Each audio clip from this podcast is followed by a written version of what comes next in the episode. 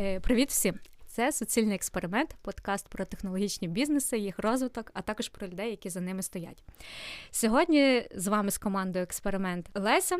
А також Кузьмич Захар. Е, Захар може легко знайти е, підхід до будь-якого клієнта, а також заделіверити проєкт. У нас сьогодні не типовий формат нашого проєкту, оскільки у нас ем, напрямок буде проєктний менеджмент, і сьогодні мене оточують прекрасні експерти-спеціалісти в цьому напрямку.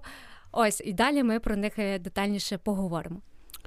Ну, враховуючи, що цей випуск для мене також є суцільним експериментом, я візьму на себе таку невеличку відповідальність при, е, представити наших гостей. Сьогодні з нами Макс Чкадова, е, програм-менеджер з компанії SoftServe, та Володимир Салига, проектний менеджер теж з компанії SoftServe. Тільки привіт-привіт. Привіт.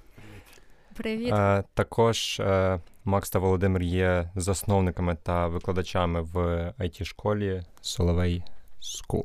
Саме так. Володимир є засновником школи, а я є одним з викладачів курсу проектного менеджменту. Клас. Е, дякуємо, що погодились на цей експеримент. Ось і надалі ми би хотіли е, більше поговорити про ваш досвід. Давайте е, почнемо з того, що у вас є е, колосальний досвід і багато експертизи у програмному та проєктному менеджменті. Ось було б цікаво дізнатися, з чого ви починали, як так стався ваш меч з it сферою Ось можемо Макс почати з тебе. Розкажи більш детально. Так, ще раз привіт, дякую. Е, Та насправді менеджментом я займаюся по суті все своє свідоме життя. Посвіта в мене так само менеджерська профільна. Ось завжди завжди хотілося, подобалось працювати з людьми. Саме тому обрав цей напрям. До цього довший час працював в банківській сфері. А з часом обрав, е, з часом переключився і почав працювати в it сфері проектним менеджером довший час, ось уже приблизно 5 років е, я в ІТ, і наразі працюю програм-менеджером в. Клас, це доволі цікава історія. Розкажи, будь ласка, е, що тебе спонукало перейти з банківської сфери в сферу IT? Можливо, були якісь певні ключові фактори, які цьому сприяли? Е, ну, це цікава історія. Насправді, будучи будучи працівником банку, я взаємодію багато з it компаніями з it фрілансерами Ця сфера мені видавалася дуже перспективною, з високим потенціалом. Відповідно, хотілося мати е, в своєму портфелі it е, компанії, які б обслуговувалися в банку нашому. Mm-hmm. Ось, відповідно, багато багато намагався хантити it е, компанії до обслуговування нас, до, до обслуговування до нас, і в результаті схантили мене.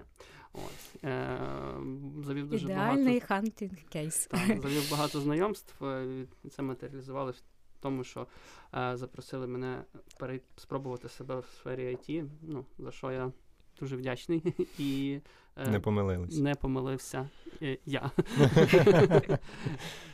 І думаю, компанії так само. Думаєте, що схантили теж не не помилилися. Ну, ну, це окрема цікава історія, тому що, скажімо так, перша моя компанія це був дуже класний, але невдалий для мене досвід.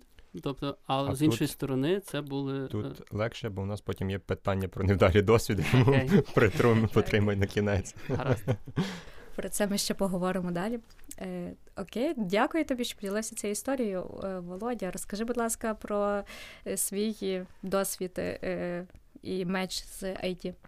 Так, насправді в мене профільна освіта це, ну, можна сказати, програміст, бо я на комп'ютерних науках вчився. Ще зі школи мені це подобалося, але в якийсь момент. Ну, чи це університет підбив бажання, чи просто для мене воно стало трошки ну, трошки скучно програмувати. Тобто ми писали багато коду, але нам mm-hmm. не показували, а який результат. Тобто, ну, для для чого це все? Ну, це, напевно, там мінус трошки університету був. І тоді я був в студентській організації BEST, і ми організовували дуже багато івентів, тобто різних подій, е, фестивалів а, для студентів, для it компаній тобто, ну, такі організація подій, коротше, була. І я там брав дуже активну участь, і мені загалом сподобалось якраз от брати участь в організації чогось, та? тобто там планування, пошук партнерів, робота з людьми, ну тобто дуже багато комунікацій.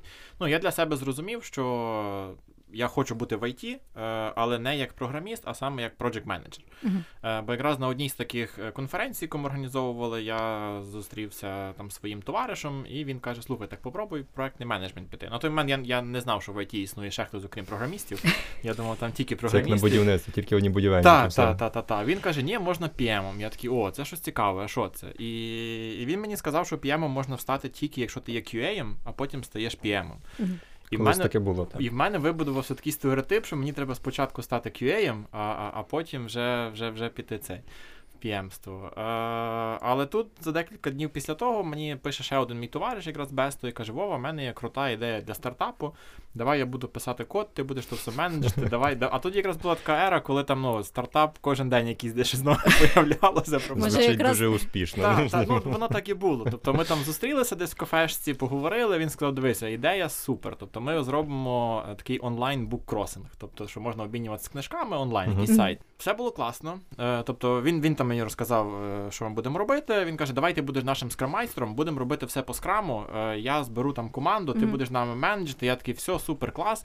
І я приходжу додому і гуглю, що таке той скрам, що таке скрамайстер, і що я взагалі маю робити в тому процесі. Які книжки читати? Так, так, так, так. І ну за три місяці ми успішно як це, закрилися. Чому? Тому що через три місяці ми взяли до себе в команду ще одного хлопця. І він каже: Гайз, а ви пробували гуглити, чи таке вже існує? І ми так, ну ні, не дуже. Не очевидно, но факт.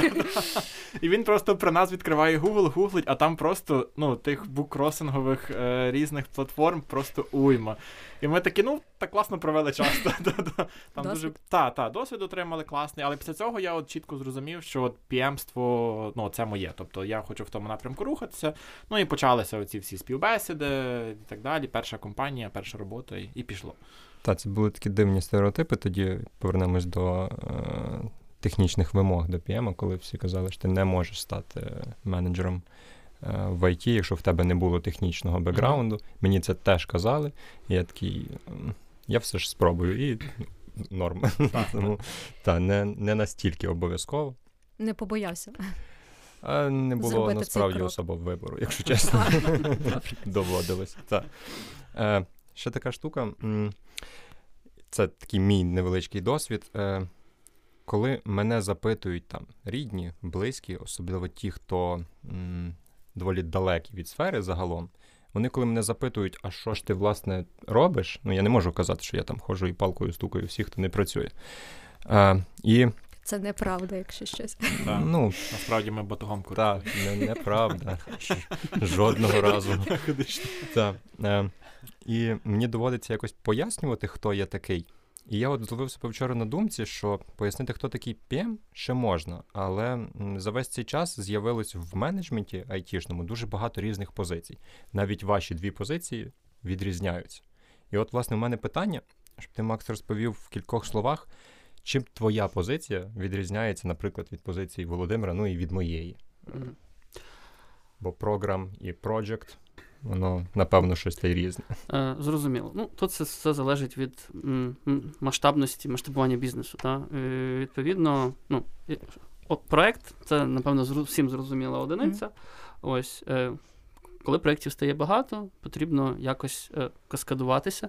Відповідно, е, велику кіль... велика кількість проєктів, наприклад, об'єднана під якимось спільним знаменником. Наприклад, це один замовник, який в якого є багато проєктів. Це зазвичай називають програмою. Е, якийсь сет е, різних проєктів, програм, об'єднаних під якимось, наприклад, спільним знаменником географічним, якщо це якийсь там Midwest USA, або uh-huh. бізнес-домейном, якщо це healthcare або retail, то це називають портфоліо. Відповідно. Е, проектний менеджер, очевидно, менеджить проекти. Програму може менеджити senior PM, програм менеджер, delivery менеджер. Uh-huh. Відповідно, портфоліо вже там так само менеджерять програм-менеджери, делівері-менеджери, делівері-директори і так далі. Тобто це окремі такі насправді тайтли, які е, відображають е, масштаб овнершипу, е, масштаб того, за скільки там проєктів є в твоєму портфелі. Ось.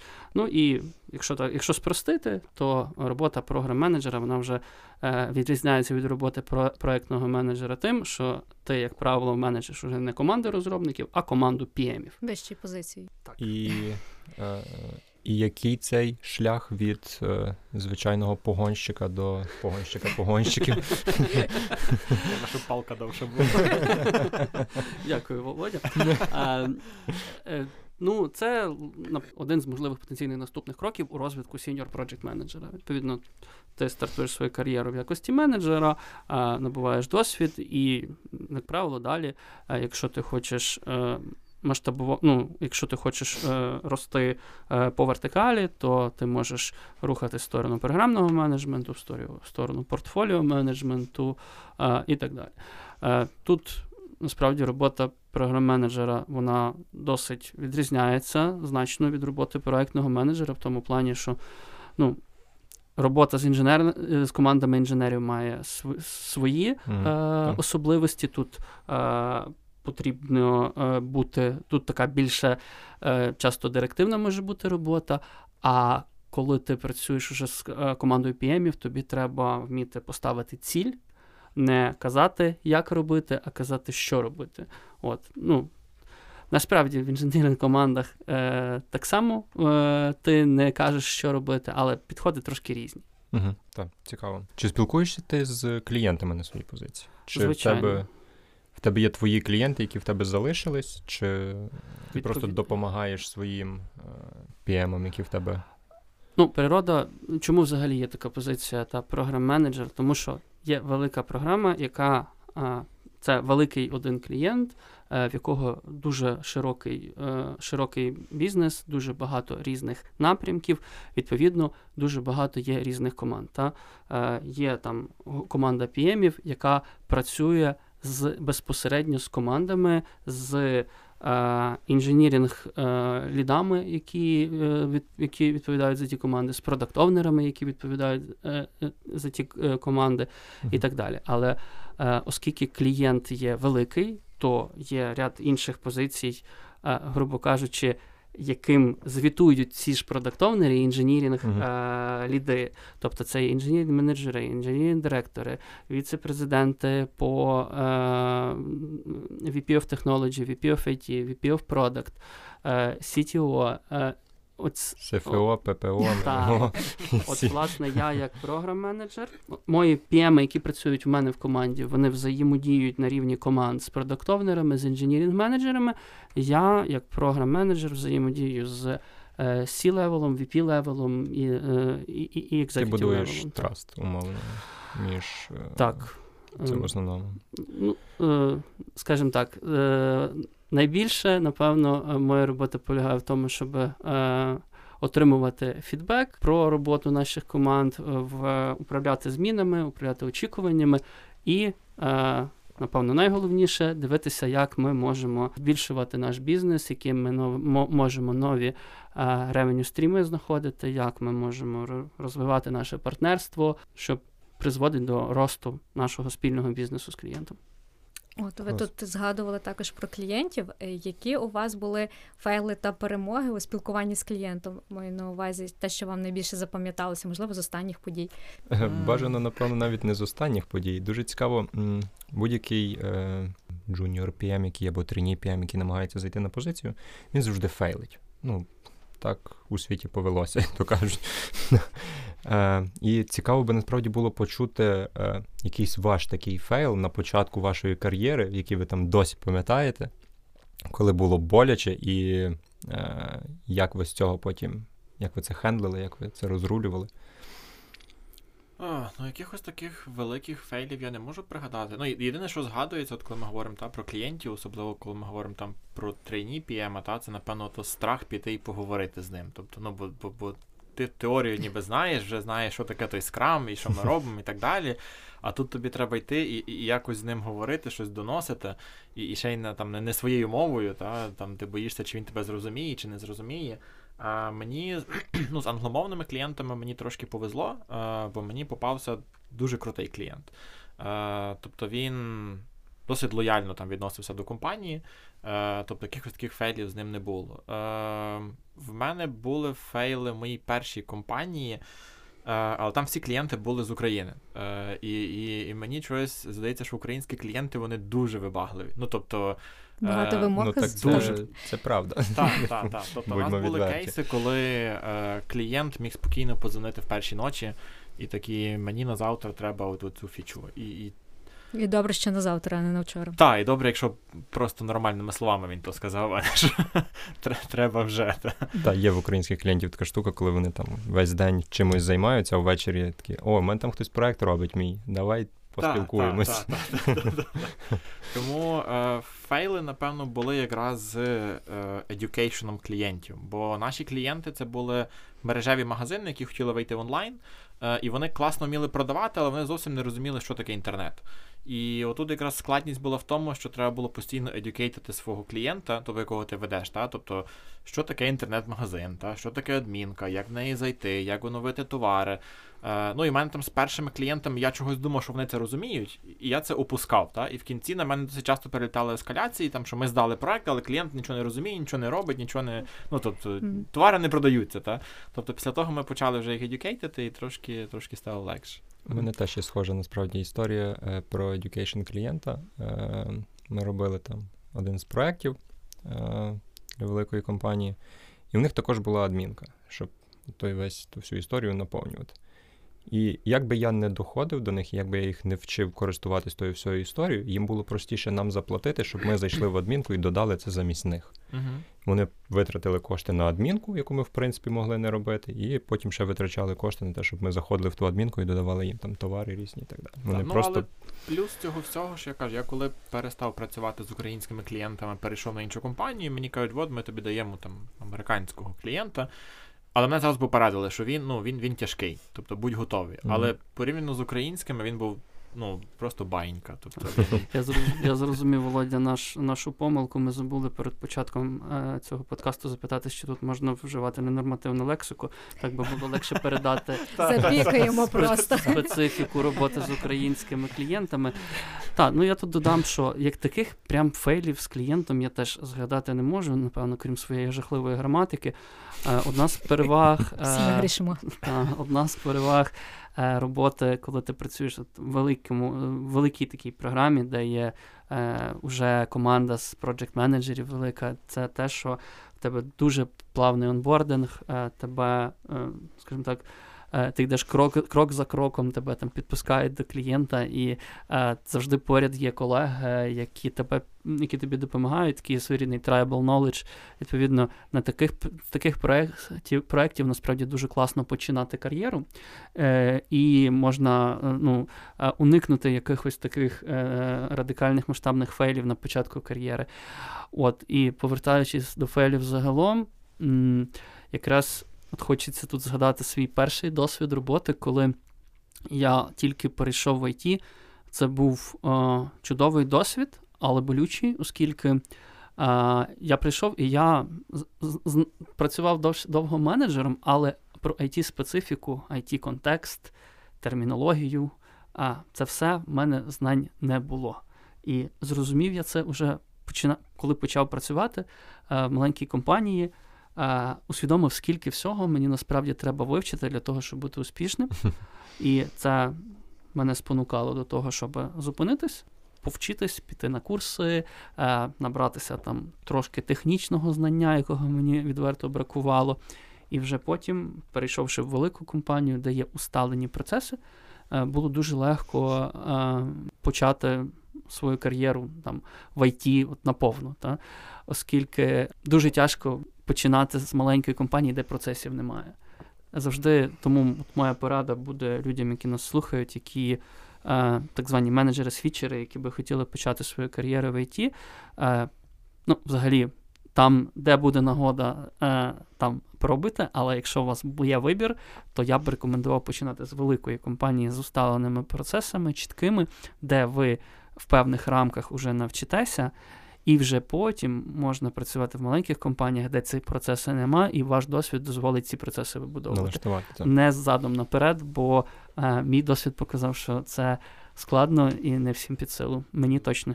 Макс говорить, я просто згадую, як я от прийшов перший раз, ну, перший робочий день тій компанії маленькій. А там маленька компанія була, там в квартирі орендували офіс. Ну, тобто таке. Ну, така трушна. Так, трушна, так. І мене там приводять, дають першого клієнта, я цілий день розбираюся, що це за клієнт, що ми робимо, які терміни там і так далі. Е, Приходжу на другий день, дивлюся, на мене на борді заасайно не один, а 40 проєктів. І я такий підходжу до свого PM і кажу, тут, напевно, якась помилка, ну бо, бо, бо бачу, що з їх дуже багато стало. Він каже, та то вчора інший PM звільнився, поки що на тебе все перекидаємо, а там далі буде видно. Ой, дуже гарно. Справишся, буде добре. Е, та, та, або там момент, коли звільняється QA, е, і тобі кажуть, ну дивись, тепер треба трошки потестувати. Трошки Е, потестувати. Давай вечорами, там, овертаймами, ти будеш все, все, що твоя команда робила в день, ти ввечері то будеш тестувати. тестувати. Ну, це теж прикольний досвід, але так, краще починати, коли все Людина. уставлено. Людина оркестр. Та в маленьких компаніях е, дуже часто про те, що Макс сказав, коли в компанії не налаштовані процеси, то PM дуже часто використовує, виконує різні ролі, як PM, Scrum Master, трошки десь presale, content writer і так далі. Ну, Типу, все, що на що немає окремої людини, він буде е, виконувати. Це насправді прикольний досвід, бо ти таким чином дізнаєшся про всі, всі гілки, які є в компанії, і не можеш там тільки писати код, умовно. Все ти більше ні про що не знаєш. Не маєш жодного поняття, як приходять гроші в компанію, для чого клієнту взагалі та історія. Ти написав шматок коду, віддав його в гід, все, залогав години, пішов додому. В PM історія трошечки, трошечки інша. Але досвід, все досвід. Е, Володимир, у мене буде питання до тебе. Е, на одному з івентів it ралію Івано-Франківську ти розповідав про е, різні моделі менеджменту. Серед них це була американська, японська і українська. І ти е, розповідав про те, що вони суттєво відрізняються. Е, Можеш назва... більше розповісти про це і е, чим, на твою думку, вони відрізняються, крім е, менталітету? Так, ну загалом я, я би це назвав навіть не модель, а якісь як філософії та підхід до роботи. Ем, ну, давайте так почнемо з трошки теорії. Та, Так, ну ти просто Загалом, якраз згадував про те, що ти відчув суттєву різницю між спілкуванням з українським клієнтом і американським. Тому е, думаю, ти можеш багато розповісти щодо цього. Так, ну загалом американська модель це якщо ми будуємо стіну, ми її будуємо з цеглинок. Тобто наша вся компанія це стіна, та люди це цеглинки. І ми, коли шукаємо собі людину е, в команду, в компанії, е, там нема різниці, ми дивимося на її професійні скіли. Тобто нам зовсім все одно, там, які в неї хобі, переконання і так далі. Ми дивимося, чи людина може виконувати свою роботу, чи не може. Якщо може, ми тут цеглинку ставимо там в стіну. Е, таким способом ми дуже швидко будуємо команди. Чому? Ну, тому що у нас ну, менший, менший як то, поріг входу. Поріг та? входу, тобто так. ми там не дуже звертаємо на щось інше, окрім професійних якостей. Е, ми дуже швидко будуємо. Мінуси ця стіна не завжди така стійка, та? тобто там її легко можна розвалити. Е, японський підхід е, це ми будуємо цю стіну, але ми будуємо їх з каменів. Ну а камінь, кожен перший камінь він інший, там різні грані, якийсь більший, якийсь менший. Е, таку стіну будувати набагато важче, набагато довше, але якщо ви якісь якщо ви правильну людину додали в команду, вона там вже буде довго. Тобто вона їй комфортно не тільки професійно з іншими людьми, а їй комфортно, бо там хобі однакові, якісь переконання. Ну тобто людина Погляди, почуває себе там в своєму місці. Та? Е, також, коли ми міняємо людей в американській моделі, це набагато швидше, тому що ми одну цеглинку витягнули, іншу запхали на її місце і все. Ну, з кам'яною стіною так не вийде, бо можна якийсь один камінчик великий запхати, а- на його місце треба там два маленьких запихати. Ну, тобто, не, не завжди так вийде, тому що коли ми довго працюємо в командах, ми бачимо, що людина не тільки ну, професійно виконує свою роботу, а переважно є там людина тамада, е, людина. Ну, тобто, вони виконують ще якісь соціальну та, свою функцію в команді. І от коли ви забираєте програміста, який був програміст тамада, ну вам, вам треба якось шукати заміну, щоб на тімбілдингу був хтось, хто там розважає. Там, Та кожне своє value додає в команду. так, так. Володя, де ти був раніше, е, коли мене питали, чим займається програмний менедж... менеджер? Людина там, да, дякую. Так, і е, якщо говорити про український, ну це ми вже навіть і ралі поговорили, та який український цей менеджмент. І якщо там американський це стіна з цегли, е, японський це стіна з каменю, то український це оцей тин з лози. Тобто він дуже гнучкий насправді. Тобто ми дуже класно вміємо подавати сервіс, ми дуже класно вміємо підлаштовуватися під е, ну, зовнішнє середовище. Тобто це от показав там і ковід, і повномасштабне вторгнення. Тобто наші бізнеси дуже швидко адаптувалися до тих всіх змін. Е, там, коли американці ну, бачать, що тут відбувається, вони такі, ну. То в нас би вже все встало. Ну, тобто, все, ми, ми б вже просто сиділи і там чекали, чекали кінця світу. То, Нас ми... так просто не здихаєш. Вот, а, а ми, ми як тин, тобто ми, ми дуже гнучкі, дуже швидко адаптовуємося, йдемо до того. Якщо говорити про культурну різницю, е, та, звичайно, що є дуже багато. Культурних особливостей? Так, так, культурних особливостей. Тобто, наприклад, ну давайте таких радикальних кейсів, які в мене були. Та? Тобто, знову ж таки, це не означає, що там всі люди в тій країні такі, та? але там я просто зустрічався з дуже радикальними. Е, Наприклад, в мене був клієнт, е, який дуже косив під німця. Він сам не був німцем, е, він сам був чех єврейського походження, який жив в Швейцарії, але от йому дуже подобалась німецька культура. Та? Ну, взагалі, оці ці, ці така точність. під німця це дуже. Так, і цей. І е, ми, наприклад, коли запізнювалися на дзвінок на дві хвилини, е, він же писав ескаляцію. Ну, тобто він мене окремо лишав, як п'яма, і такий, дивись, ви там дві хвилини свого часу, я просто сиджу і вас чекаю. А мій час це гроші. Там, коли мітинг завершується в третій, він, ну, все, замовник, дякую, я пішов. Тобто нема такого. Він може просто посеред розмови сказати, guys, в мене інший мітинг. Іде. Та? Тобто там було дуже все чітко. Також то, як він давав свою критику. Тобто він насправді у нас була одна демка. Ми показуємо якусь там іконку. А, Він дивиться і каже: ну, це уродська іконка. Ну, прямо так каже нашому дизайнеру. Там дівчинка щось, ну зараз я йду перероблю, пішла, поміняла колір, приходить, він каже, ну це уродська іконка з іншим кольором. Каже, ну давай, давай. І це насправді він не вкладав в це ніякого негативу. Це просто то, як він надає фідбек.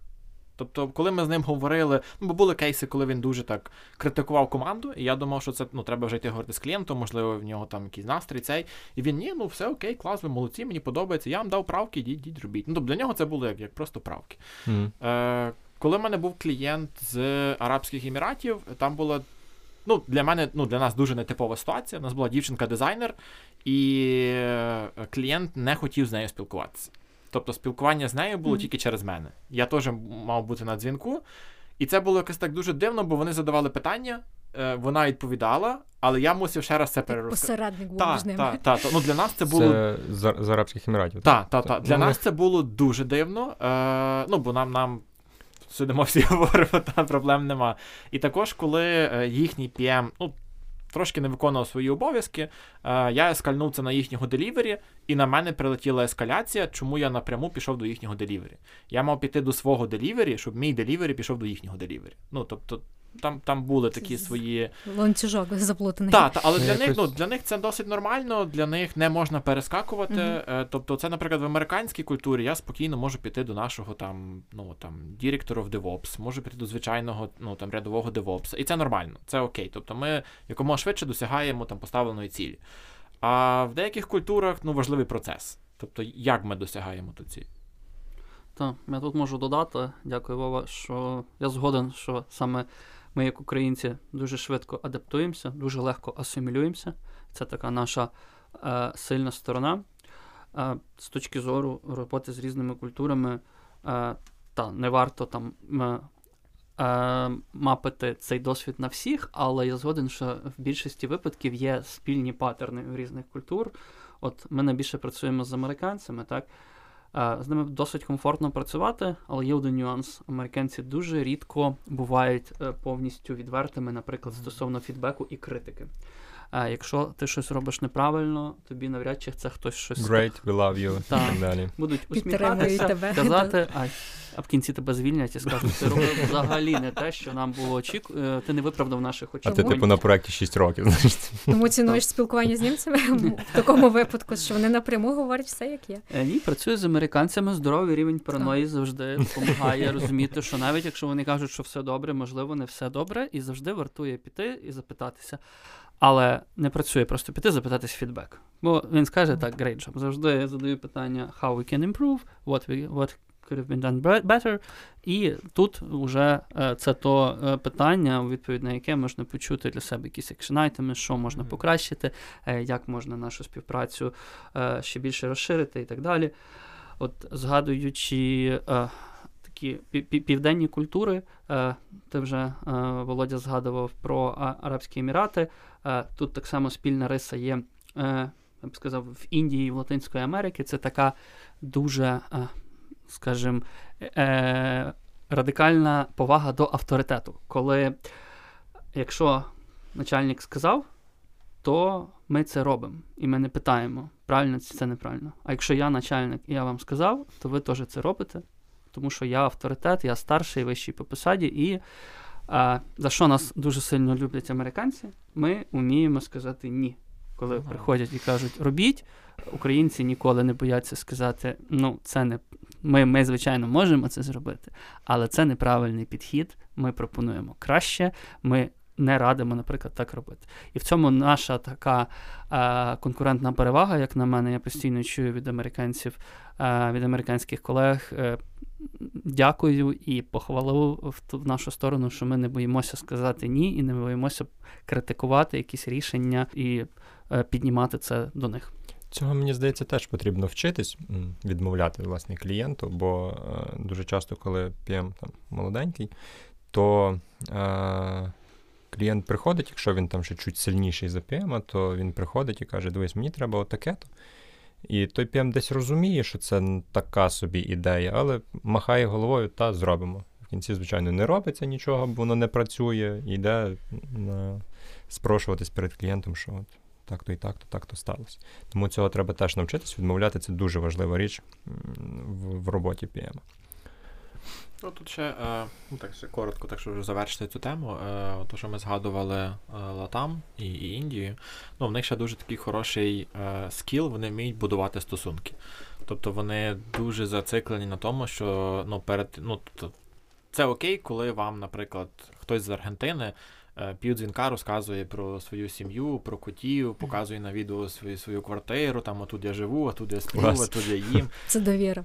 Так, так, так. Тобто вони, вони дуже класно будують стосунки. У мене зараз просто один з клієнтів це е, чувак з Аргентини, який переїхав в Іспанію. Ну, я вже знаю все. Я вже знаю звички його котів, е, скільки дітей, які в них паспорти, де вони живуть, де вони відпочивають. У нас є ним регулярні вантуани, і ми за півгодини там реально 5 хвилин говоримо про роботу, а 25 він просто розказує там про своє життя. Ну і насправді він очікує того самого від мене. Коли він завершує, і я продовжує про роботу говорити, він такий, так, стоп, а чого ти не розказуєш? Тому так, тут треба бути готовим, що, що треба їм розказувати щось. Ну і ще з таких, е, ну, те, що нам треба імпрувнути, та, нам, як українцям, е, це вміння візуалізовувати нашу роботу або вміння себе продавати. Бо в нас воно так на середньому рівні, просто коли ми співпрацюємо з американцями, е, вони можуть ну, зробити там від'ємну кількість сторіпойнтів, та, але настільки гарно це подати, настільки гарно це розрекламувати, які в них були челенджі, як вони з ними стикнулися, як вони їх резолвували, е, що вони пішли тут поговорили, там порадились, тут діаграмку намалювали. Ну, бо в кінці результату нуль, але те, як вони це презентують, ну хочеться їх слухати. А наші зробили купу роботи і такі.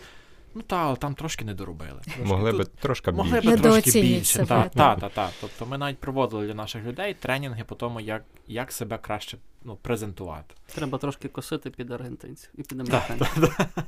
Я замітила, що про ці особливості культури ми можемо навіть записати окремий подкаст. Ми маємо, ви особливо маєте багато що може, розповісти вона- на цю тему.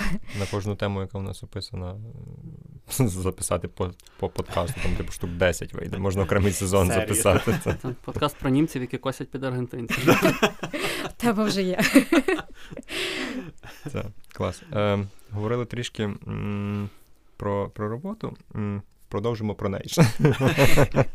Мене насправді цікавить, е, як ви е, підбираєте людей в команду. Чи були у вас якісь е, випадки з, можливо, токсичними людьми, можливо, з якимись. Ага, ви двоє усміхнулись, значить, щось точно, точно є. Якісь, якісь такі люди, яких е, довелось кудись переводити, чи звільняти, чи Ти, ти Та, поки, ти, поки ти згадуєш свою історію, а, от, а, ну, при прийнятті рішень, при е, наборі людей в команду, завжди я керуюся перш за все софт-скілами, м, тобто, чи людина, ця як людина підходить в нашу команду, чи ця людина відповідає нашим цінностям, нашим, нашій такій командній хімії, культурі і так далі. А в другу чергу вже дивлюсь на технічні скіли, тому що класну, добру, хорошу людину, яка трошки там не знає JavaScript, її можна навчити JavaScript. токсичну людину, яка чудово Знає знає JavaScript. JavaScript, дуже тяжко, е, дуже тяжко навчити емпатії, навчити якомусь е, повазі і так далі. От легше завжди взяти хорошу людину, яка, якій бракує технічних скілів, ніж навпаки. Ось тому це дуже важливий момент. Стосовно токсичних людей в ІТ загалом, е, я перш за все усміхнувся, е, бо насправді е, я пересікався, працював в різних сферах, пересікався з різними людьми, і токсичні люди в ІТ, ну, це іноді, знаєте, був би, напевно, мій ліпший друг десь, в інш, десь на іншій роботі. Тому що нас на, взагалі, за що я ціную технологічний бізнес, це люди дуже відкриті, щирі, класні. І коли я чую е, про якусь токсичну людину, о Боже, яка дозволяє собі якусь пасивну агресію, ну, мене це зазвичай трошки усміхає, бо проблема насправді дуже легко зазвичай вирішується. Але бувають різні випадки, правда, Вова? Плавний перехід. Е, ну, трошки додам ще про те, як ми та набираємо персонал, то я цілком згідний з Максом. Ем, але це також і через те, що в нас з Максом довготривалі проекти, і ми взагалі. Ну, в Сосерві ми граємо з клієнтами вдовго. Тобто, в нас немає такого, що ми хочемо взяти клієнта, швиденько заробити там, не знаю, 50-100 мільйон доларів, і такі, ну все, до побачення. Мгм. Та? Тобто це так не працює. Ми беремо клієнта і ми ведемо там його там 10, 15, 20 років. Е, ну, і відповідно, команду ми підбираємо з таких людей, з якими би хотілося там не місяць-два попрацювати, а, а там рік, два, п'ять. Та? Тобто, у нас є люди, які там вже 4-5 років у нашому проєкті, хоча проєкту там загалом 5. Е, В менших компаніях, е, особливо коли ресурси шарені, тобто один програміст може бути там на, на 10 проектах одночасно та закривати різ, різні ці. Ну, мені здається, там, там не, не такий підхід, там більше дивляться, чи він стяне професійно то робити, чи не стяне. Мгм. Е, Ну, бо там з клієнтами грають в коротко, та там нема, нема довгих проєктів. На рахунок токсичності, ну, загалом в мене було, напевно, 3-4 випадки. Е, ну, але три з них це були такі, як Макс каже, принципі, нормально. Та? То просто якась там легка пасивна агресія. Е, там чуть-чуть там саботаж роботи команди, чуть-чуть десь там щось піти клієнту про нас розказати, що, що не мав би це робити там програміст чи, чи там будь-хто інший. Е, але в мене був один такий дуже веселий кейс, е, коли, коли мене шантажували. Е, це насправді було дуже весело. Людина так. з команди. Так, людина з команди, так. Тобто людина не виконувала свої обов'язки, і нас там були там кількість вантуванів, де ми казали, якщо це не, не зміниться, то ми тебе будемо виводити.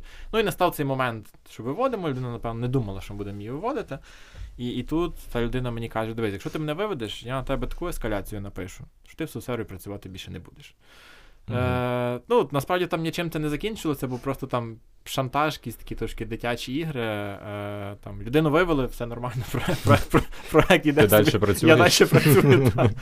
Ескаляція все ще пишеться. Там, там, там такого тексту, я думаю, дуже багато. Коли, коли нарешті зарелізять, не заздрю. Але загалом ну, якихось таких критичних речей немає. Більше є. Е, ну, це коли загалом люди в IT ловлять таку зірочку. Переважно воно Мгм. якраз є в джунів, Junior Strong, коли там в джуніору спочатку нічого не виходить, а потім. Ну, виходить, так? Потім Трошечки більше, трошечки насправді. більше виходить, так. І йому дають однотипні задачі, він багато всього робить, і він думає, вау, я крутий, я клас, а давайте ви мені зарплату там в 2-3 рази піднесете. А давайте тепер я буду вже там не junior, а там senior low там і щось такого. І ну, тут насправді дуже важлива наша там сторона PM-ска, та з людьми це проговорювати, з людьми розказувати їхній там кар'єрний шлях, що ну, ти не зупинишся на цьому рівні, ти будеш рухатися, але, але це не одразу. Але, типу, за місяць до сіньора ну, не вийде. В нас просто були. Е, та, ну, в нас просто був таке, що наш проект дуже швидко виріс, і в нас 60 девопсів на проекті загалом, і ми дуже швидко скейлилися. І були такі люди, які ну, думали, що якщо проект росте, то, і вони дуже швидко ростуть. Мгм. І, і вони звільнялися через те, що там, а чого ви нам не платите там 3 тисячі доларів, так? Ка- каже DevOps, якому там рік часу досвіду. Ну, це така нормальна вимога, насправді, ну він ж хоче. Ну, Максималізм. е, ні, ну я йому казав, це дуже добре, що ти хочеш, що в тебе є мотивація, давай це роз, розплануємо тобі. Ось да, да. До цьому прекрасному етапі, я думаю, нам ми е, можемо завершити е, тему обговорення кар'єри, професій, е, професійної діяльності. То що ми йдемо? Все, додому? Ні. Ще рано. Ми не насправді знаємо, ми ще не розкрили самих наших гостей, і оскільки наші гості є е, співзасновниками і також викладачами е, it школи Soloway School. Розкажіть, будь ласка, яка основна мета цієї школи? Як взагалі виникла ідея? Чому ви вирішили запустити цю школу і навчати людей, які саме проектному менеджменту? Просто зараз школа, е, особливо айтішна школа, це щось таке нове, де ніде такого нема. Жодних шкіл. Від від творців першого в історії буккросінгу. Давай, Боба. Розказуйте. Е, Та, насправді почалося з того, що я ще, напевно, років три тому був ментором на одних таких популярних курсах в Україні. Е, досить довго там них менторив, тобто ну, допомагав студентам з домашками і так далі. І після того я прийшов до них з пропозицією, давайте я дам якусь лекцію. Е, мені сказали, та, супер, але російською мовою. Е, ну, Дякую, до побачення. Дякую, до та, Після того я там не менторив. І ну, це ще було там до до війни, до того всього. І насправді я шукав, де просто можна дати лекцію по комунікації. І всі школи мені казали, та окей, але російською. І, і я був дуже, дуже здивований. Ну, ну, Я так. був максимально здивований. Ну, вони це аргументували тим, що в нас там в Казахстані, там Білорусі і так далі. Ну, але то то, це то, то, вже є. Так, так, це не аргумент. І насправді я знайшов школу в Дніпрі, яка така, та, ми шукаємо україномовних е, викладачів, а не хочеш курс попробувати повести. Ну і в нас там в все класно пішло. Е, але коли почалася війна, курс призупинили, а дуже багато людей, яких я вже вивчив, я 3-4 групи випустив. Мені дуже багато ну, по рефералках почали люди писати: Привіт, там мої знайомі в тебе вчилися, чи можна піти до тебе. Mm. Я кажу, та, ну от от ця школа, там діти записуйтесь, вони такі, ні, ми не в школу, ми ми до тебе хочемо якраз піти. Mm. І я побачив, що є та є, є потреба. Е, в цьому, і ми з подругою якраз тоді дуже активно Треба вол... народила пропозицію. Так, так. Ми просто з подругою тоді дуже ну, так активно волонтерили, бо то якраз перші місяці війни були ми десь в квітні, напевно, ми заснували школу, тобто якраз там два місяці після після того всього. Е, І наша основна мета була це, е, ну, перше, донатити. Тобто ми зі всіх наших курсів, ми там з першого ми 50% всього ревеню задонатили, і там далі ми 10% постійно там зі всіх, зі всіх, все, що нам приходить, ще до оподаткування, ми це все віддаємо на на ЗСУ. Е, І друга мета, ми побачили, що на ринку дуже багато, є таке модне слово, інфоцигани. Е, Та, коли там так. в IT можна війти. Там mm-hmm. от недавно я в себе в сторіс розбирав кейс дівчинки, яка розказувала, як за три місяці вийти від нуля до 10 тисяч доларів PM. А є, можеш посилання буде поділитися? Посилання в описі. Дуже цікаво. Ну, там, там, е, ну, бо інколи є таке, знаєш, трошки прибрехують, а інколи, ну, адекватна людина просто того не. Справа в тому, що на це йдуть, записуються, вот, вот. плаються на ми, цю штуку. насправді ми замітили, коли ми в рекламі кажемо там guys ну, можна працювати в ІТ, але це вимагає зусиль. І це не ну, це не так, що ти працюєш 2-3 години на день і заробляєш там 5 тисяч доларів. То люди такі, ні, до вас ми не підемо. А от ті, що кажуть, дайте нам 300 доларів і заробляйте десятку, такі, о, ми йдемо туди. Ну, Тобто наша така місія, е, насправді ми себе через то не позиціонуємо як просто курси, там, як зайти в ІТ. Ми себе більше позиціонуємо як як така правдива платформа, де люди прийдуть, і і ми їм ну, дійсно розкажемо. Е, що таке це IT, е, так, щоб людина після курсу виходить, приходить на роботу і знає, що вона має робити. Вона знає, що ту роботу нелегко буде знайти. Вона знає, що рівня там інтермідія недостатньо, щоб знайти роботу. Та Тобто, ну, дуже багато де там елементарі, бажання і і вже тисяча доларів за рік часу. Тобто, ну, тобто ми пробуємо дати актуальні знання і якраз розказати от, ну, правдиву історію про те, що таке IT. Я навіть на своїй першій лекції завжди всім розказую, що дивіться, на кінці курсу не всі з вас захочуть бути PM-ом. І в нас насправді так є, що mm-hmm. люди, які доходять до кінця, це часто, насправді, кажуть: блін, а я насправді думав, що PM це зовсім інше. Класно, що я пішов до вас на курс. І зрозумів, що ну там це зовсім не мачиться з тим, чим я хочу займатися. Або були кейси, коли в нас був власник ресторану, який казав, ну ресторан там приносить десь 2000 доларів, але я там працюю і днями, і ночами, і і купа всього. Краще давайте я піду в ІТ, там буду заробляти то саме, але в мене субота неділя вихідний. Е, якщо нема дзвінка в суботу. І він прийшов в нас курс, і я питаю, ну що там, як там? Він каже: слухай, я прийшов курс, і ті знання, які я отримав на курсі, мені ну я став набагато краще менеджити свій ресторан. І він тепер мені приносить більше прибутку, а я там менше залучений. Тобто він довідався, там, що таке расі матриця, як делегувати, та е, що таке ресурс календар. Ну тобто дуже багато таких речей, які ми в ІТ, ну це для нас напевно, там та дуже така звичайна річ. Для нього це було незвичайно. Він повчився і каже: Блін, так я тепер почав утримувати кайф від свого ресторану. Mm-hmm. Ну, мені мені теж IT не треба. Тому насправді ми не про те, як там от 99 наших студентів працюють в IT, там в серві і так далі. Ми про те, щоб ну, розказати людям, як воно є. Ну, тобто, приходьте і в кінці вже вирішуйте, чи вам це підходить, то, але знання ви, ви будете мати. Просто ви собі повинні вирішити, чи вам матчиться, чи не матчиться. Бо ми з Максом раз давали лекцію і якраз розказували про свій робочий день, і, половина групи така. Це не те, що ми очікували. Коли відкриваєш календар, у тебе там 14 мітів. Так, так, так. По годині. Я завжди згадую гру Тетріс, коли я дивлюсь на свій календар. I suck at this. Я в свою чергу, от ми ще думаю, поговоримо сьогодні про мотивацію. Та Одна з речей, яка яка мене мотивує, це ділитися своїми знаннями, ділитися своїм досвідом. Це надихає і драйвить трохи, відповідно. Так само я свого часу і і, і в своїй теперішній компанії на софсерві вів кілька курсів для працівників компанії. До цього ще в одній ті школі викладав курс по проєктному менеджменту. Відповідно, коли Володя запросив мене а, бути спів, а, співлектором курсу Soloway School, то погодився. Дійсно, класна школа. За 2-3 тижні, на жаль, в ІТ не віддати після неї, як обіцяють інфоцигани, але знання здобудете релевантні, цікаві і не пожалкуєте. Е, Чи є у вас поріг входу в школу? Дуже часто всякі різні курси і так далі. Вони там. Ну, це важко назвати порогом, тому що поріг е, входу в будь-яку там іншу it школу це, типу, на цей рахунок 300 доларів. Так, закидай, і ти увійшов. Як у вас? А, Насправді в нас ну, перед тим, як студент оплачує, ми загалом там проговорюємо, та, яка яка в нього мотивація, що він хоче. І досить часто я питаю людей, який у вас рівень англійської. Е, і коли мені людина каже, ну, у мене там елементарі. І ми людині одразу кажемо: дивись, е, ну, якщо ти завершиш цей курс, навіть якщо ти класно зробиш всі домашки, і і, і ти ну, там, класно знаєш цю теорію, знаєш, що таке скрам, канбан і так далі, з таким рівнем англійської роботи, е, з таким рівнем англійської ти роботу не знайдеш. Ну, тобто, ми, При тому, що на початку тобі тебе навряд чи пустять е, говорити з клієнтом прямо тобто, напряму, тобто, навіть погуглити не зможеш толком. нічого. Так, так, тобі просто подзвонить рекрутер і скаже там tell me about your day, і і ви там скажете, що що, і і, і все. Ну і на тому To-do list nothing. На, та, на тому завершиться. Тому е, в нас як такого порогу входу немає, але ми насправді повідомляємо. Ну, ми менеджимо експектейшни наших студентів. Тобто ми одразу кажемо, у нас є партнери е, школи англійської мови, де ми кажемо, ну, студентам одразу кажемо, навіть якщо у вас там апер. Все одно його треба підтримувати. Тобто ідіть і і займайтеся англійською. Це не буде так, що ви її раз вивчили і все. Е, ну, бо, в принципі, теоретичні знання по піємству ми ми повністю закриваємо.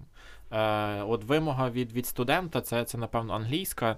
Е, Ну і загалом якась адекватність, е, бо для PM це дуже важливо. Думаєш, важливо, коли PM адекватний, так? Ну, здалося, здалося, та, та, та, та, та, щось це. Клас. Е, І в мене є такий невеличкий е, невеличка ідейка. Е, Три переваги вашої школи перед усіма іншими. Можете там по півтори переваги взяти кожен по одній. Макс, давай з тебе. Так, ну давайте, може, я давайте почну, почну е, поки Макс думає. Mm-hmm. Тобто, перше, в нас е, всі викладачі е, це люди практикуючі. Тобто, в нас є багато знайомих, які е, давай ми будемо в тебе викладати. Ми такі, ну, клас, що в тебе є бажання, але давай не тут. Ну, Тобто ми, ми, ми беремо людей, які дійсно мають досвід, які дійсно мають релевантний досвід, які працювали не з одним проектом, працювали з багатьма проектами і можуть поділитися ну, багатьма різними кейсами. В цьому насправді є великий мінус е, університетів як таких, тому що в університеті так. викладає людина, яка насправді не має жодного уявлення про те, про що вона викладає. Так, так, так. Тобто, в нас насправді ми на курсах ну, я б сказав, навіть 20% інформації, яку я подаю, це просто те, що в мене за день відбулося. І я розказую студентам. Ну, бо відбувається багато чого. Е, Наступний плюс це менторинг і домашки. Е, Тобто, насправді, в нас є дуже багато домашніх робіт, і це не просто там. Уявіть собі там коня в вакуумі, і як він себе поведе, якщо Мгм. на нього там подути та чи ще щось. Тобто це насправді е, такі дуже наближені до реального життя кейси. Студенти малюють родмапу, вони прописують VBS-ку, вони рахують кости. Е, вони ресурс календар роблять, ну тобто дуже багато роботи. То ризики, change реквести. Тобто вони по суті роблять такий проектний план, е, і вони цей шаблон потім мають ну, як Можливість виходять на роботу. так. У нас був студент, який пішов на Елекс, попав на проект по саборту, е, де він не мав ну, можливості набратися досвіду. І коли в нього прийшов момент ну, от матриці та асесменту там півроку, е, він сказав: Guys, sorry, я нічого не робив, е, але в мене є домашки, може я вам покажу. Він показав ці домашки, йому сказали, ну, ну це підходить. Тобто це, це дуже багато. Тобто вони цю домашку нашу провалідували як окей, тобто записали ми як в плюсик до його досвіду. Клас. Е, Дуже багато ж наших студентів, коли приходять на роботу, і особливо в маленькі компанії, де немає процесів, показують цей план, і, і там просто всі такі вау, де це ти знайшов? Е, ну, а, а, а давай масштабуємо, а давай цей. Тобто це якраз домашній менторинг. Е, і... Та, Макс. Згадав. Так. Е, просто наступний мітинг. Швиденько, швиденько. Перевагами так само школи є те, що е, простою українською мовою е, пояснюються складні речі. Е, досить, ну, ми націлені на е, у нас є чітка цільова аудиторія, тобто україномовні люди, які хочуть стартувати роботу в IT, роботу в project менеджменті. Відповідно, ми цей курс адаптований під них. І так само е, великою перевагою школи є те, що ми не беремо кількістю і ми не беремо масштабом якимось. У нас завжди е, йде тільки одна група, вона не паралелиться з іншими. Відповідно, всі е, викладачі, лектори, ментори, е, гості школи, вони все ціло віддані одній групі. Відповідно, якщо групі потрібна якась індивідуальна консультація, якісь запитання, якісь уточнення, отримати фідбек, то е, команда викладачів, менторів завжди готова його надати і завжди готова приділити час кожному студенту. Люкс. Ти підрахував? Є Прошу? три? Є більше, ніж три, але Супер. я думаю, що достатньо. Треба завжди давати клієнту більше, ніж він очікує, тому, тому Правильно, більше. правильно. Тут Макс згадував під час розмови, що в нього були певні труднощі е, на початку своєї кар'єри в ІТ після переходу з банківської сфери, а саме з термінологією. Ось я згадала про свої е, певні труднощі, коли я тільки починала працювати з різними it компаніями Також е, виникали питання, що це означає цей специфічний термін, е, не схожий на всі інші Ми сфери діяльності. та- Працюємо паралельно, і е, я пишу Лесі там якусь документацію, і Леся така, будь ласка, можеш оце от все розписати по-людськи, бо я Але мені здається, що я вже цей бар'єр подолала, принаймні частково. Е, Ось, бо дійсно не схожі процеси на- е, ніж е, в інших сферах діяльності. Ось, і що би ви могли порекомендувати людям, які хочуть зробити кроки і мають певні блоки в голові, певні. Певні складні труднощі в розумінні сфери IT. Ну, як тільки виникло бажання якось нехай познайомитися зі сферою IT, перше, найголовніше це інформаційне поле. Потрібно сформувати відповідно його е, для того, щоб почати орієнтуватися в термінології, в специфіці, в новинах і так далі. Е, Згадайте свого друга, колегу, який працює в IT, підіть з ним на пиво. Е, Згадайте, погугліть, попитайте якісь цікаві канали, е,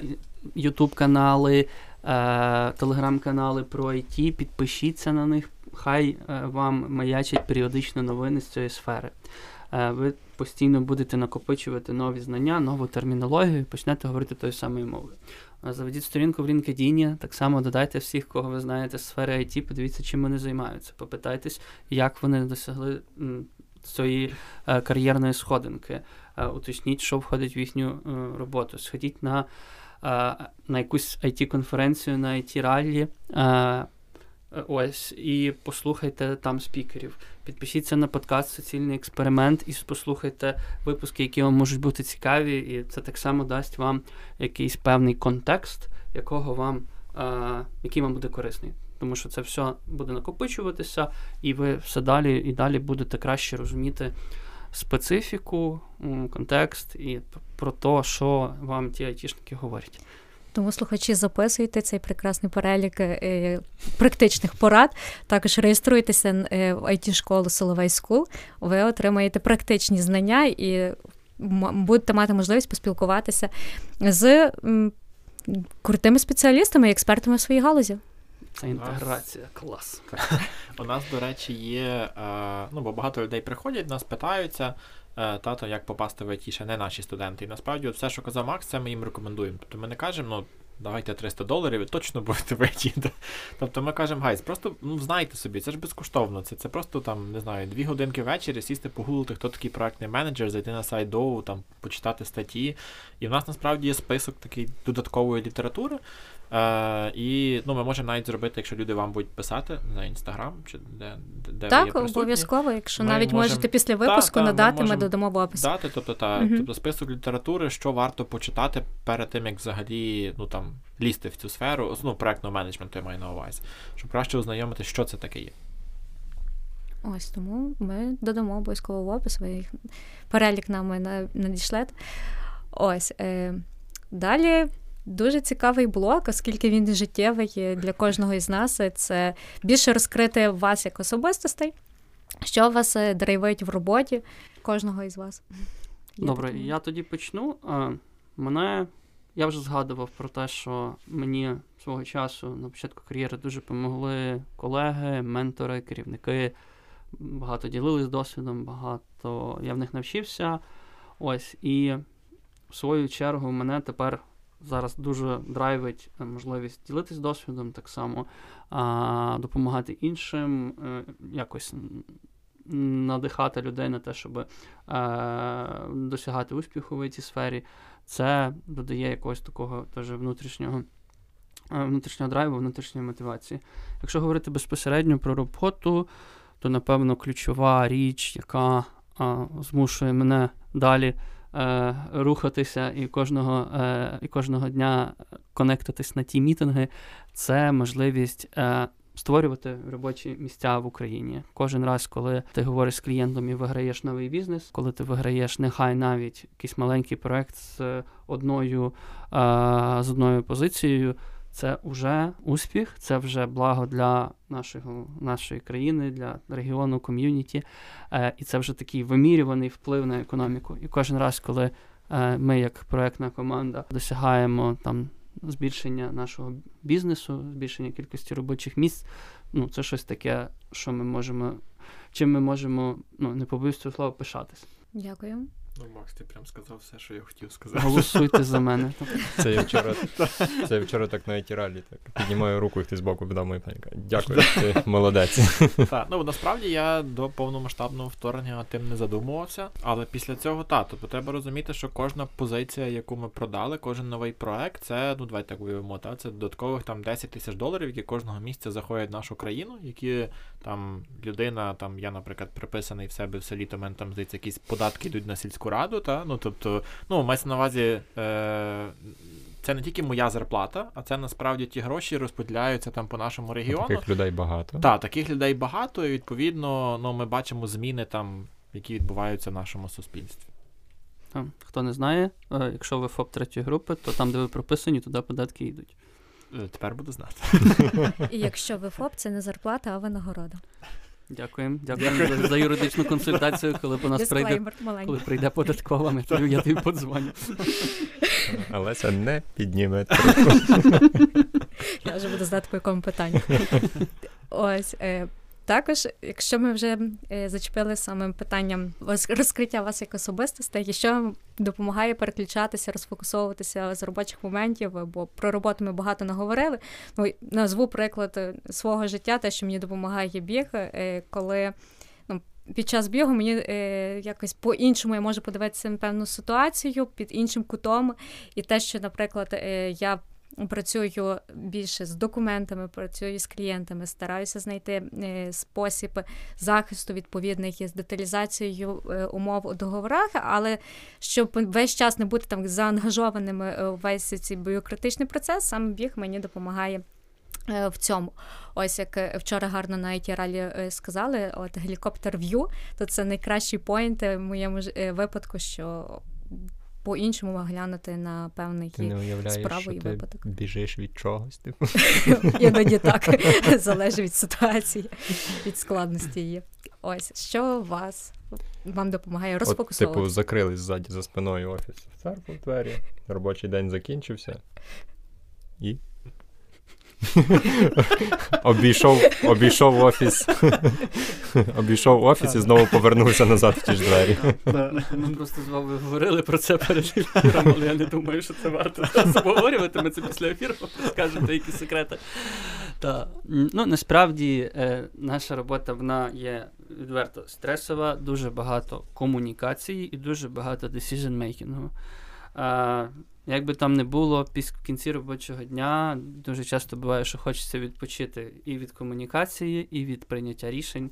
Відповідно, е, будь-яка там цікава активність, типу перегляд фільму, е, послухати музику, пограти в комп'ютерну гру, побігати.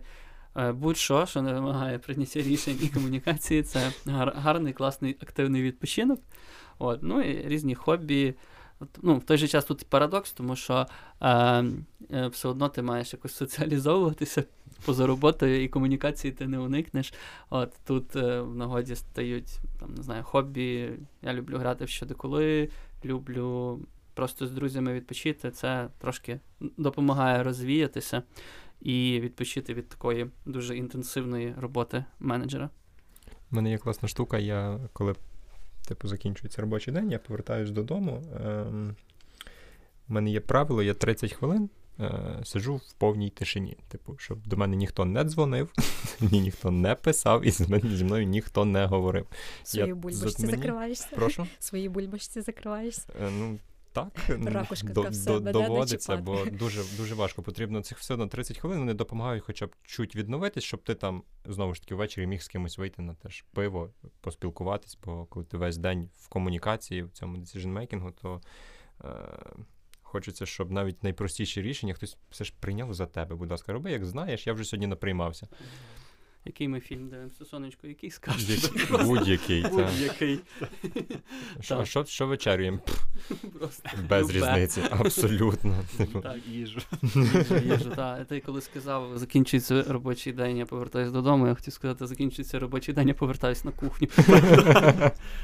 Тут, до речі, коли е, почався коронавірус, е, трошки стало проблематично свідчити контекст. Е, бо ти працюєш вдома, і в тебе ніби робочий день завершився, а, а, а в тебе немає того такого психологічного відчуття, що ти от закрив двері офісу. Та? Ти просто встав з робочого місця і пішов там чай заварювати на кухню. Тобто ти далі в тій, в тій самій там. Е, Площині, де ти працював цілий день. Ну, в мене загалом ем, мені дуже подобаються мотоцикли. Е, О, і коли приходить сезон, коли можна кататися, Тобто я використовую там кожну можливість ввечері собі просто там 20 хвилин проїхатися, там попити якоїсь кави, вернутися додому. Ну, мене це дуже. Ну так, робота лишається десь вдома, та десь там я собі проїхався, покатався. Дуже важко відписувати клієнту, коли ти на мотоциклі. Так, так, так, так, так, так, так. І загалом свідчення контексту. Тобто я колись пробував просто нічого не робити, коли там от, там сісти контру пограти, та Мгм. якісь серіали подивитися. Ну, воно в якийсь час надоїдає, бо ти такий, блін, ну ніби я ще трошки маю тої енергії, але десь просто лежу собі і дивлюся. І просто світчити контекст, в мене, наприклад, от викладання мені дуже подобається. Я, я от кайфую від викладання. У мене може бути таке, що в 7 вечора завершується останній дзвінок, в 7.15 починається там група. І, і, і я такий, фу, нарешті, ну все, дочекався того, того, того, того, того класу, можна, можна щось розказувати. Ну про, просто світчити контекст, робити щось інше. Вова, в тебе на проєкті є якийсь junior PM, який в разі чого здатен тебе замінити? Так. Добре. Бо це, це, Бо твоя, це- бо це твоя історія з мотоциклами. Може, трошки, тро, тро, трошки, трошки, трошки ризик менеджмент страждає. В реєстрі ризиків там типу, все описав, і внизу мотоцикл. Час, вчасно відреагував на Приймаю ризик. цей ризик. Тому, тому в нас на в напрямку 10 PM, щоб якщо щось, щоб точно хтось зміг замінити. Ось я типу, знаєш, кількість п'ємів, які мають мотоцикл, там більше двох не беремо. Занадто високий ризик втрати. Максимум 20% ми, ми можемо дозволити. Наш подкаст Суцільний експеримент. Що ви вважаєте суцільним експериментом у своєму житті і професійній діяльності, можливо? Чесно, це е, таке складне питання з одного боку, бо відповідь на нього буде дуже е, така загальна, трохи демагогія. Ну, я вважаю, що вся наша робота це свого роду суцільний експеримент. Е, коли ти говориш, от вчора в нас відбулося в Франківську прекрасний івент, який називається Тіралі, і коли на, під час нетворкінгу говорять люди з різних поколінь, між собою спілкуються, кожен розповідає про те, як при старті його кар'єри тільки ще не було, наприклад, позиції PM, тільки вона починалася. А інший каже, що тоді не було позиції BA. Штука в тому, що ця сфера вона постійно еволюціонує і постійно зміни, змінюється. І що актуально сьогодні, е, може бути, ну, е, точніше, що буде актуальним через кілька років, а через кілька років знову все дуже сильно зміниться, буде дуже багато нових е, нових е, позицій. Я впевнений, що у вас вже був випуск або ще буде про штучний інтелект і як він вплине на, е, на нашу діяльність. Ну, Суть в чому, що е, ми постійно змінюємося і буквально самі своїми руками створюємо ці зміни. От, е, Підходи змінюються. Кожного дня є якась нестандартна ситуація, до якої треба підійти Нестандартно. Інтуїт, і інтуїтивно її вирішити, бо ти не знайдеш підручник, в якому буде описано, як як працювати в такому чи іншому кейсі. Розумієте, зазвичай в підручнику, типу, це воно не працює. Ти, Книжка пише, ось так. Ти приходиш? Ні. Так, я тепер розумію, чому подкаст про технології називається суцільний експеримент. Бо вся наша вся наша індустрія це один великий суцільний експеримент. Так, Так, ну. Е... На рахунок моїх експериментів. Так, ну, звичайно, що життя PM це. Ну, інколи не то, що важко там тиждень запланувати, інколи ти день плануєш щось одне, потім дзвонить клієнт і каже, ні, реліз треба вже, і в тебе день переплановується, та, тобто важко якось не експериментувати е, з чимось новим. А, Але загалом для мене, напевно, це м- от якраз організація якихось от подій, навіть ті саме ті раллі. Тобто це і свідчення контексту, та, то, що там дозволяє мені якось розслабитись. І насправді це місце, де я можу ще набратися купу якогось досвіду, який я потім застосовую в тій самій своїй роботі. Е, Бо там навіть коли ми відкрили школу, коли ми почали організовувати it ралі у Львові, е, я набрався дуже багато досвіду, і тепер, коли я приходжу там на на роботу в софтвер, я дуже багато розумію, а чому клієнт приймає певні рішення. Е, а що це не він там. Ну, не такий, та? Це просто фінанси в них там трошки зараз не виходить, щоб пообіцяти нам те, ну, щоб виконати те, що він нам пообіцяв. Тому для мене суцільний експеримент це вчитися не тільки на роботі, а й вчитися поза роботою. Тобто воно може приносити як і задоволення, так і потім ну, легше працюється PM. Дякуємо. Е, Так, Щодо порад, ви майже весь випуск щось рекомендували нашим слухачам, щоб послухати, подивитися. Можливо, щось забули і маєте е, доповнення. Окрім рекомендації відвідати Соловей School. Так.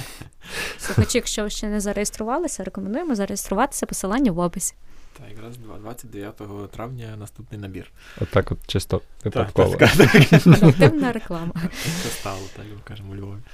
Е, загалом, ну насправді, проектним менеджерам, я просто пам'ятаю, як колись на якомусь першому курсі пішов на якусь конференцію, і і там був PM, який сказав: почитайте книжку Том Демарко, е, роман про управління проектом. Е, кажу, от почніть з неї. Тобто вона дуже легко розказує про те, що таке проектний менеджмент, е, який він мав би бути, як робити, як не треба робити. Ну, тобто там дуже доступній формі це все розказується. Ну, це таке перше, там, що, з чого точно треба почати. Не з PM-буку. Точно ні. Ні, ні, ні. Навіть якщо ви вже десь два роки вже працюєте PM, ну. Це таке, я якось просто бачив. Е, е, мотиваційний лист, який прикріпляють до коли ти аплаєшся там нові е, ніжки, і чувак в мотиваційному листі написав: Я не знав, з чого почати. В нього був величезний мотиваційний лист, і я просто двічі перечитав PMBOK. Типу, я його там один раз перечитав, потім ще раз перечитав. Скоріше за все, що він нічого не зрозумів. Дуже складна книжка. Тому так, з неї не починайте. Бо варто варто мати просто вдома е, і знати, які там є ерії менеджменту. І, і і, вже від того там відштовхуватися. Е, якщо ну, ви вже почитали Том Демарко, і для вас воно видалося дуже дитячим, ну бо там так дуже по-простому все написано, то рекомендую почитати Ріту. Е, це Preparation. Так, тобто це PM-бук людськими словами. Ну, от Його можна почитати вже там ну, бажано англійською мовою. Е, якщо ви перечитаєте Ріту два рази, то От, ну, це, це буде користь, бо PMBOK два рази перечитувати, це, це так як рецепт ліків. Зате, зате уяви, і нічого не розумієш. Абсолютно. зате уявіть, який в нього міцний сон. Ну, Це людина, яка двічі перечитала PMBOK. Я... А й він потім ще здивується, що виходять нові пімбуки. Треба всі нові знову читати. PMBOK ідеально виглядає на бекграунді в зумі, коли ти на дзвінку, і в тебе Так, ззаді так. книжкова поличка. Ой, там, дуже класна рекомендація, та, обов'язково. У мене там всі PMBOK. Всі, так ніби я їх читав. Це Добре, що тебе- Я цим пишу. Я адекватний PM, не читав пімбук ні разу. Ну, я, я його два рази купляв. І два рази продавав. Ну. Бо... А, я, а я його використовую як елемент декору і, ліку від, і, і ліки від е, безсоння. Ну, насправді перечитував так, але починати свою кар'єру, типу, на старті читати, здавати сертифікації це зайве.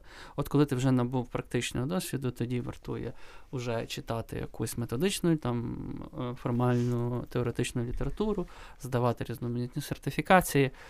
Е, Я тут, напевно, скажу непопулярну річ, але ну, дуже буває тяжко працювати, наприклад, з менеджерами, які а, уже ну, на самому початку там, кар'єри вже е, підходять дуже академічно до всього, тому що а, ситуації, ми вже з вами говорили, постійно якісь нестандартні, і людина, яка постійно намагається знайти рішення всього десь в якихось підручниках, е, це трошки буде обмежувати її в креативі, в нестандартному підході до вирішення проблем і так далі.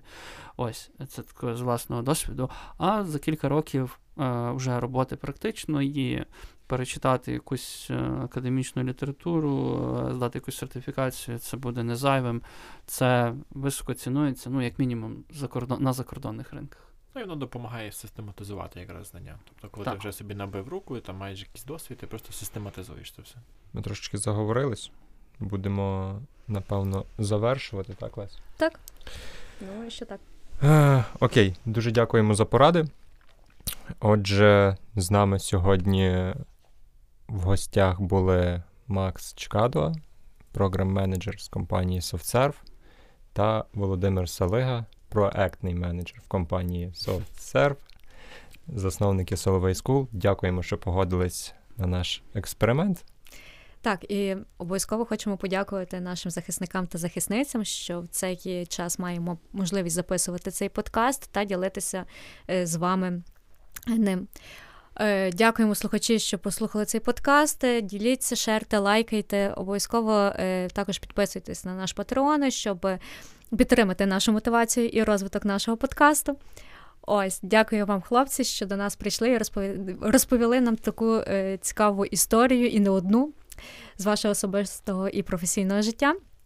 Ось, а оскільки у нас е, в ДНК, можна сказати, закладені експерименти, тому зустрінемося в наступних експериментах. До зустрічі! Дякуємо, що запросили. На Е. Дякуємо. Дякую, Дякуємо. що прийшли.